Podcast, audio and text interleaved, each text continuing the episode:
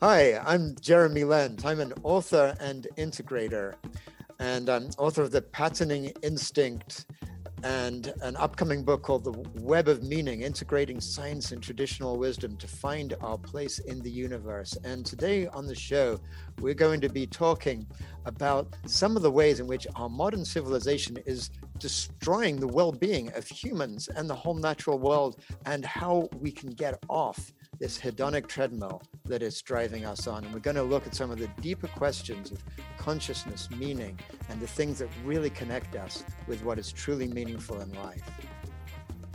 Welcome back to another delicious episode of Curiosity Bites. This is part two of my interview with the brilliant Jeremy Lent, who is the author of The Patterning Instinct, which came about in 2017. It's a look at cultural history of humanity and the different ways that our societies uh, construct meaning about the universe. His upcoming book is The Web of Meaning, integrating science and traditional wisdom to find our place in the universe. In part one, we talked about uh, hedonia and um, how we uh, construct meaning at a very personal level and how we actually abandon it we talked about the the the beautiful grief, the beautiful sadness, and the importance of embracing the most profound moments in our lives, even if they don't feel so delicious at the time, that they are actually the things that will really sustain us moving forward. As we move into this part, let's let's dive a little bit deeper. Jeremy, tell us what were you like as a kid? You you you you grew up in London, is that correct? I grew up in London, yeah. I, I think I was um, fairly self contained um, mm-hmm. as a kid and um, grew up feeling.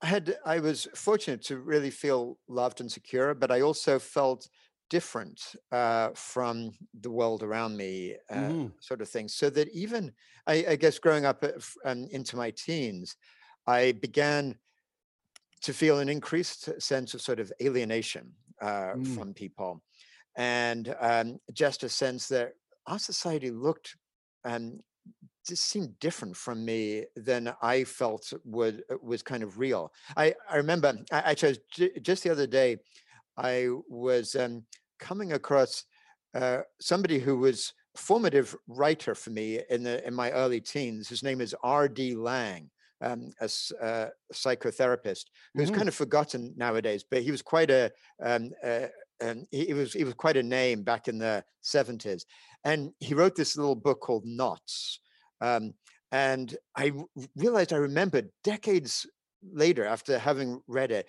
these lines were so meaningful to me that started this book as, at least I, as i remember it started out saying they are playing a game they are playing at not playing a game. and I mm-hmm. remember when I read those as a young teenager, it was like, yes, that's exactly what it feels like to me is what's going on. Like as if I was, didn't quite figure out, couldn't quite figure out how to fit into this culture, um, which is actually why pretty much I left England when I was 21 years old. As soon as I sort of reached some sort of age where I felt I could. What year of, was that? Uh, that was 1981. 1981. Uh, where um, I left in 79 at 21. Oh, right. So we're really tracking each other there. Yeah. But, I mean, exactly that. I mean, you know, it's really interesting, uh, Jeremy, because uh, my guests on this show uh, and my my closest friends, we're uh, we all describe ourselves as aliens or freaks, and right. we never fit where we belong. And I don't think that's a particularly unusual feeling. I think everybody has those moments of feeling like, was I adopted? You know, mm-hmm. but yeah. there's a difference in the way that it didn't go away for us. We were like, no, I, there's something off about this game, and I'm not in it. And particularly for me, growing up in Northern England, was like, no, I, I, I really like the aspirations of my life are not be able to be able to drink nine pints of Boddington's bitter on a Saturday night. That is not my aspiration of bragging rights. Uh, but it, you know, and, and, it, and it didn't feel like it was wrong. I felt like it was wrong for me. When you felt that kind of alien, were you alienation rather? Were you? Are you an uh, an only child? Were you? Did you have siblings? Oh, I had siblings, an older brother and sister. Ah. Uh, so I was the third. So in the family. did they seem to be part of the the the clan and you were outside of it or or did they also seem like they were separated? Yeah, it was interesting. Um, they seem separated, but in different kind of ways. Um, Mm, my sister actually interestingly enough um, she left england too and by sheer coincidence it wasn't kind of planned that way she lives now at an hour away from where i live i live in berkeley california she's in palo alto so somehow we we sort of we found our own paths and ended up converging uh, it's quite interesting. And my brother is still um, in England, and of, of the three of us, he was probably the one who felt like he fits the most in right. that uh, kind of culture. Um, but it was more for me um, the kind of uh, the the broader English culture around that I felt alienated from. Just Yeah. this sense of, and it, partly uh, growing up Jewish in England is different actually than growing up Jewish in the United States, where Yes. um, your view, you're sort of as a Jew in the United States, you're like you're like one ethnic group among other ethnic groups, and Yes. you've got your you've got your identity, you've got, and you might um, experience anti-Semitism at some point, but then other people experience anti whatever ethnic group they're part of Sure. in England, it was very different because you have more of a monolithic ethnic group. And as a little kid, I grew up sort of being told by my parents, kind of keep a low profile, fit in, um, Mhm. because don't, don't make a fuss about being Jewish because people. And it, this is partly this is the the generation after World War II. Um, Absolutely. my parents, as they were uh, growing up in their teens and and their twenties, they got to discover how fortunate they were. They were in England rather than Europe because most likely they would have wouldn't they would have not made it. so through your your parents alive right were now. English born. So they were born in England, but their parents had So your left, Bubba and uh, Zeta were from yeah, exactly. were they Russian? One, one from Russia, one from Poland. The Yeah. sort of classic like most uh, of us, sort right? of yeah Jew- Jewish um, uh, sort of history of the last century or so. But um, in but so I I and that was part of what I wanted to rebel against this sense of trying to sort of keep a low profile and fit in um, and don't make a big wave about who you are or what you are. Um, and I really I used to say to myself, look, it's just a by a random uh, sort of stroke of luck of history. I happen to be born in this country in this place in this time why should i then just say that this life has to be limited or constrained by that. I just wanted to leave and discover the world and you know really like forge my own identity totally apart from whatever i had been given by the sort of stro- uh, the roll of the dice. Yeah, it's it, it it that conversation about feeling alienation for me is you know again that's a whole show on its own not just about you and I but you know I think that in many ways that is what I call the double-edged sword in that it is the curse and it is the blessing it's horrendous to feel it at the time but looking back it is delicious because it is the thing that forged at least the beginnings of my transformation in that I knew I was never going to fit in. I didn't look like them. I didn't dress like them. I didn't think like them. Um, and I pretended for a brief period of time that I was them, but I never felt like, I mean, when I say pretended for like a year, I mean, like a Yeah. year in high school and then realized, oh God, I'm so not. Um, but I think that, I think that, I think that there are some of us like you and I who who get that and accept that.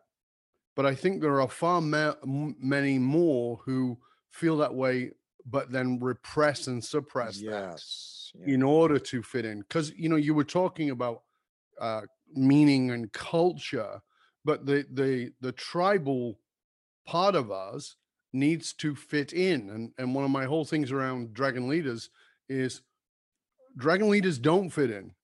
We belong. There's a difference. If I fit in, I have to fit something into the closet. I got to shove it down and make it small and, and and repress it to fit in. Whereas to belong, I want to be able to spread my wings and Mm. and breathe my fire. And and I belong in this place. There's room for the full expression of Jeremy. There's the full Mm. expression of Dove or whoever it might be. Mm. And and that I don't know that there's a gift that we can bring while being squashed into fit in. So it's Right. it's it's a really fascinating piece. around cultural meaning. What what's the one thing most people, you know, from all of your work, all of your research, what's mm-hmm. the one thing that most people just don't understand about meaning that you wish they did really understand? Well, I think in our society that uh, we have right now, a mainstream society, probably the biggest um, misconception that we just bring, that we just absorb from childhood and live our lives uh, like a fish swimming in water, not even aware that it's there, sort of thing, um, is this notion of ourselves as individuals.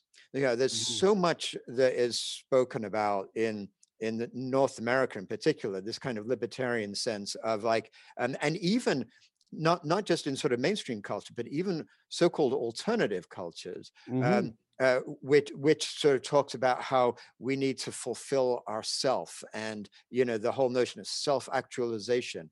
Even that is based on this kind of concept of um, that I am an individual. I exist in my own being, in my own body, and mm-hmm. the purpose of my life then is to fulfill this individual existence to the fullest amount. And it mm-hmm. stays very much within this boundary of the self. And then and that leads to these political notions of individual liberty. And so, if I'm an individual and trying to fulfill myself, then clearly the whole reason for society or the, the whole underlying values behind politics should be to allow individual liberty, allow me to be myself to the fullest extent. And so, le- let these restrictions go so I can truly um, pursue whatever I want in my own way. But all of that is based on this notion of my own being being is and this bounded self. Mm-hmm. And I think that is a profound misconception that actually comes deep in Western uh, culture and thought, all the way back to the ancient Greeks and, and certainly through uh, Christianity to and to the sort of modern way of thinking. And it's really wrong in terms of if we look at everything from evolutionary biology to um, like what we are as human beings. And we are actually, our very identity um, is much more accurately understood as being part of this interconnected web of connections with um, with the different parts of ourselves, with community, with all of humanity, with the natural world, and then that leads to a whole different way of making sense of things. If you start to lose some of that fixed boundary of the self, you start to kind of expand. I, I was just thinking about when you're using the word belong, um, to think about imagining that that word actually was be long in the sense of expand, yeah. become long yeah. as part of our identity.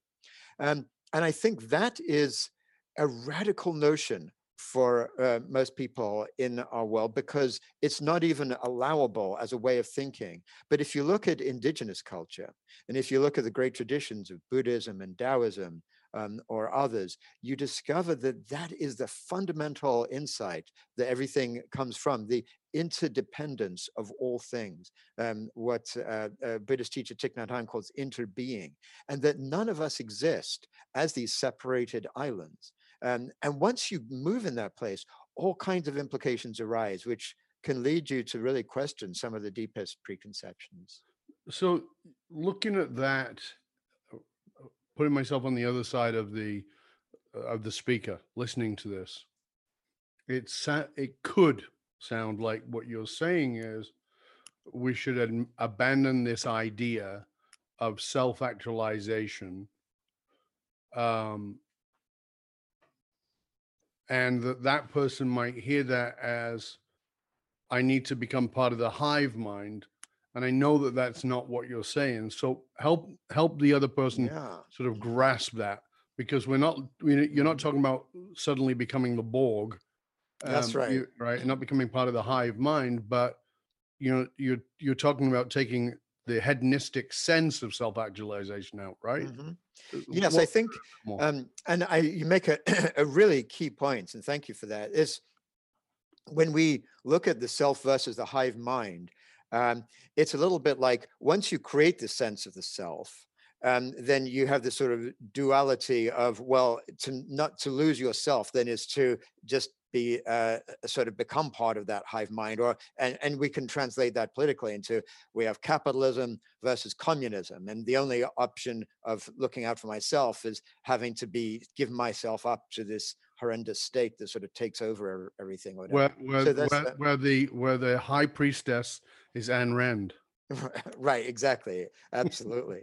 Um, and what i'm talking about is not actually um, giving up on self-actualization at all, no. but on recognizing that we can transform the very definition and understanding of the self to be uh, what I call um, like a fractal self.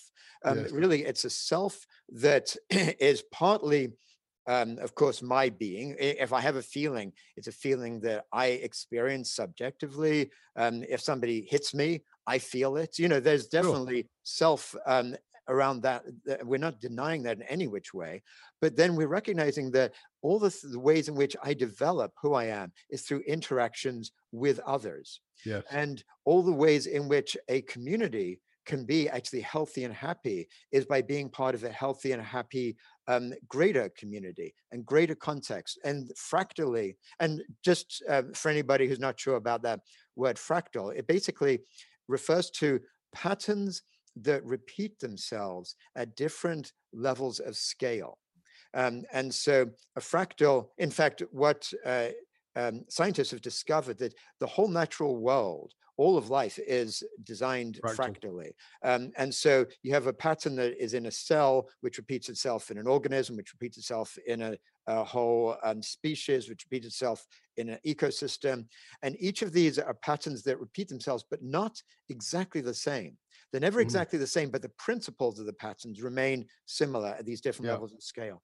So similarly, um, I can be a self in my as a self, but part of myself is who I am in community, who I am in terms of my identity, who I am in terms of my nation or my ideology that I believe in, who I am in terms of all of life that I'm connected with.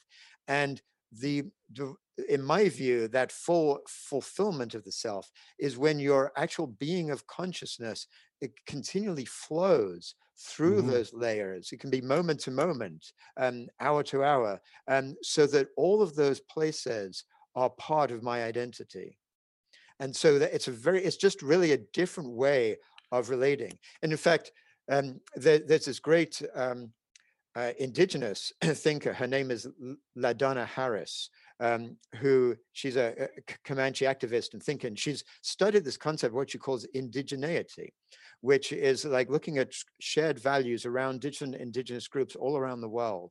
Um, and they're all these these values are all based on relationships, things like yeah. um, relationship with the community, reciprocity, and all these things. And then, and then people say to her, but what happens to the self um, if everything's based on the relationship?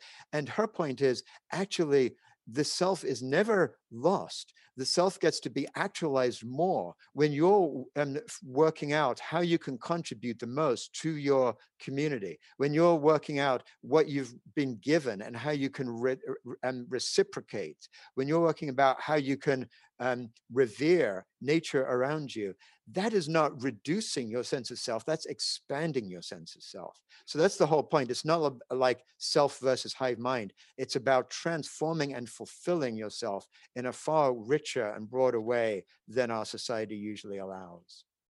I one of my teachers was Parthasarathy, who was the dean of the Vedanta University in Bombay. And um, I remember I was in a shitty relationship, um, but I was a coward, which means I wasn't going to leave it.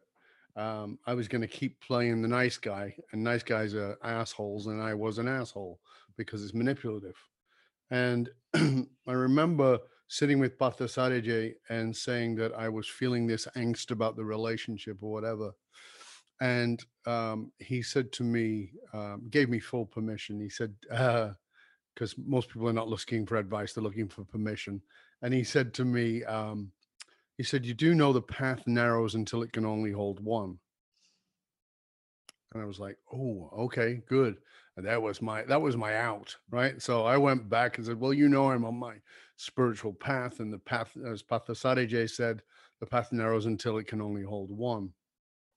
and so I need to let you go so I can continue on my journey because I was very dedicated on, on my path to quote enlightenment.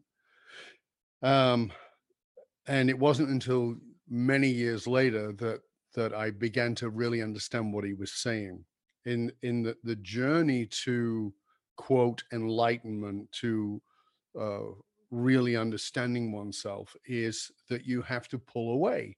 You have to resist the hive mind. You have to resist the conditioning. You have to resist all the social complexity of meaning that's been given to you and you have to go deep within uh, i.e until it narrows until it only holds one. But then it's like the hero's journey is that now i have to bring that back into the world. So now so i always describe it as looking like an hourglass in that i'm out here and i'm holding everything in the world and then it narrows narrows mm. narrows until i can only look at it from okay i've got to now face myself and then i got to bring that back to the world. And so that's the very mm. interesting point about what you were saying there jeremy that i loved which is this understanding that your path to quote enlightenment or the self is actually about expanding out so that you you go all the way in so that you can bring something back. And in that expansion of that you become more not less but you matter less.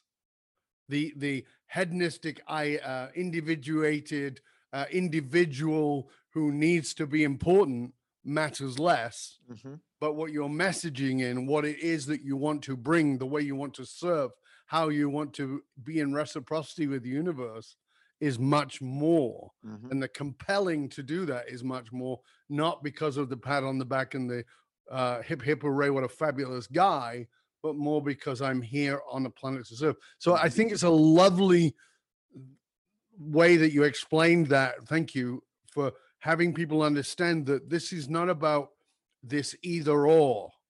Because when when Pathasari right. said to me, the path uh, narrows until it can only hold one, it was either or, mm-hmm. and that's what you know was my, where I was stuck. Right, either or. And then the understanding, as as you put it, is that mm. you know from this uh, this lady, uh, the the um, the indigenous lady, said, you know, it's about no, it's about you become more in that, not less. Right. And I love that. I love that you you bring it to that. Yeah. How do you what's your sort of guidance around that in the context of I, I I'm trying to think of the best way to put this. We as Westerners, and we're talking about Westerners because we're in the West, Mm-hmm. We as Westerners, uh, you know, as I said, the high the high priestess Ayn Rand, uh, and you know, have been built built into this capitalistic. And, and by the way, I'm a capitalist. I live in a nice house and I like nice things. So it's not about that. But we're we're driven to this hedonistic version of capitalism mm-hmm. um, that then you break away. Some people break away and go, okay, you know, I realize the the futility of that and they for me become annoying uh, it's my opinion it's not the truth and i always say you know one of my great teachers who was again a buddhist monk who said to me i was trying to explain something to him and he said oh you're a western buddhist and i said what do you mean he goes you what you think buddhism is is not what it is. Mm-hmm. your thinking is in the way so it's that how do we get people to to grasp that because you've done all this stuff on meaning and patterns and mm-hmm. how do you get people yeah. to come to that mm-hmm. Yeah, well, uh, there's a, a practice that I think is very valuable that I, I actually call cultural mindfulness. And um, yeah, maybe before I even talk about what cultural mindfulness is, uh, for people who are listening who aren't necessarily familiar with mindfulness itself, just as a as a process, mm-hmm. um, it's really that is well, that's part of what you can uh, achieve through meditation above all but there's other ways to do it but meditation is really like the most sort of um, the the clearest mm-hmm. technology mm-hmm. if you will to attain that and really what mindfulness is simply about is becoming by practice aware of some of the things that you were just talking about dov just um, recognizing that oftentimes as you learn to meditate you realize that you make up stories about yourself or about other things that happened or about other people all the time. And part of the incredible uh, breakthroughs you can get through a mindfulness meditation practice is you realize those are just stories. Mm-hmm. And uh, and then you realize that you make judgments about those stories and then you can say once you recognize that you say okay that's just a judgment again another story that i'm making up about the story and so as you recognize so many of these mind loops you get caught in are simply stories you make up it frees you to then let those go you don't have to say they're wrong or they're bad, but you just recognize those are stories. They're not necessarily the truth. They're one no. way of looking at things. And then it opens up the possibility of looking at other ways to basically make meaning out of whatever is it, small meanings, big meanings, whatever. So that's the notion of mindfulness uh, that is practiced through meditation that I find very helpful and 1000000s mm-hmm. of people do. So then add to that this layer of what I call cultural mindfulness, which is to then uh, take that same process of identifying stories, but then look at what are the stories that our culture tells us that yes. we all take for granted, that is even harder to recognize because if everyone else is buying into the same story, um, it gets very hard.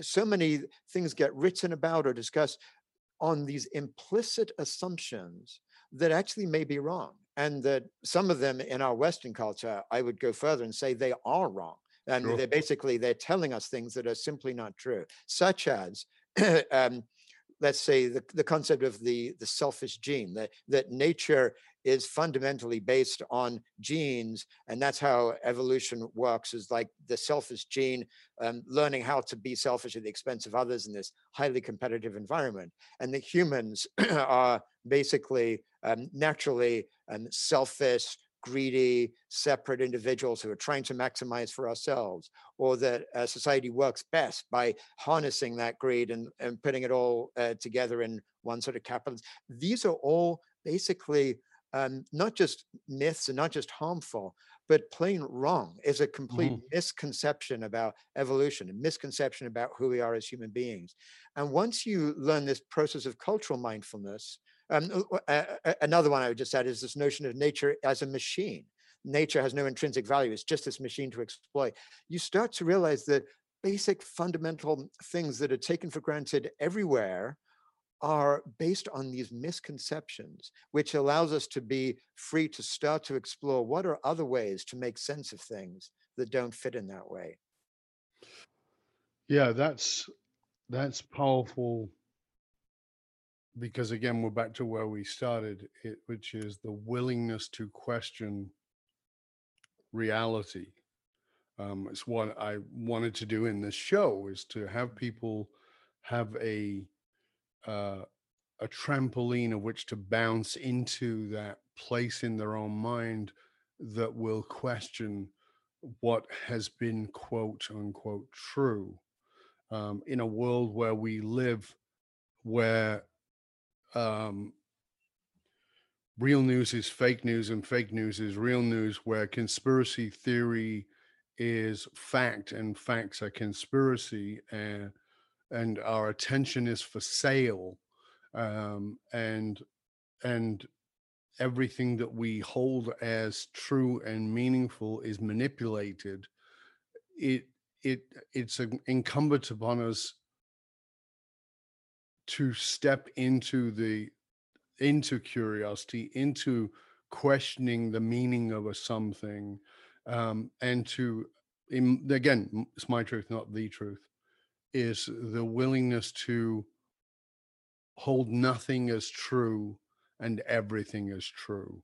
Meaning there are fractals of truth and, and fractals of lies in everything and the you know, I've always, you know, the analogy I gave for years was to say, if I draw a six inch circle on a board um, and I say, okay, this is scientific knowledge, all scientific knowledge up to the year 1900.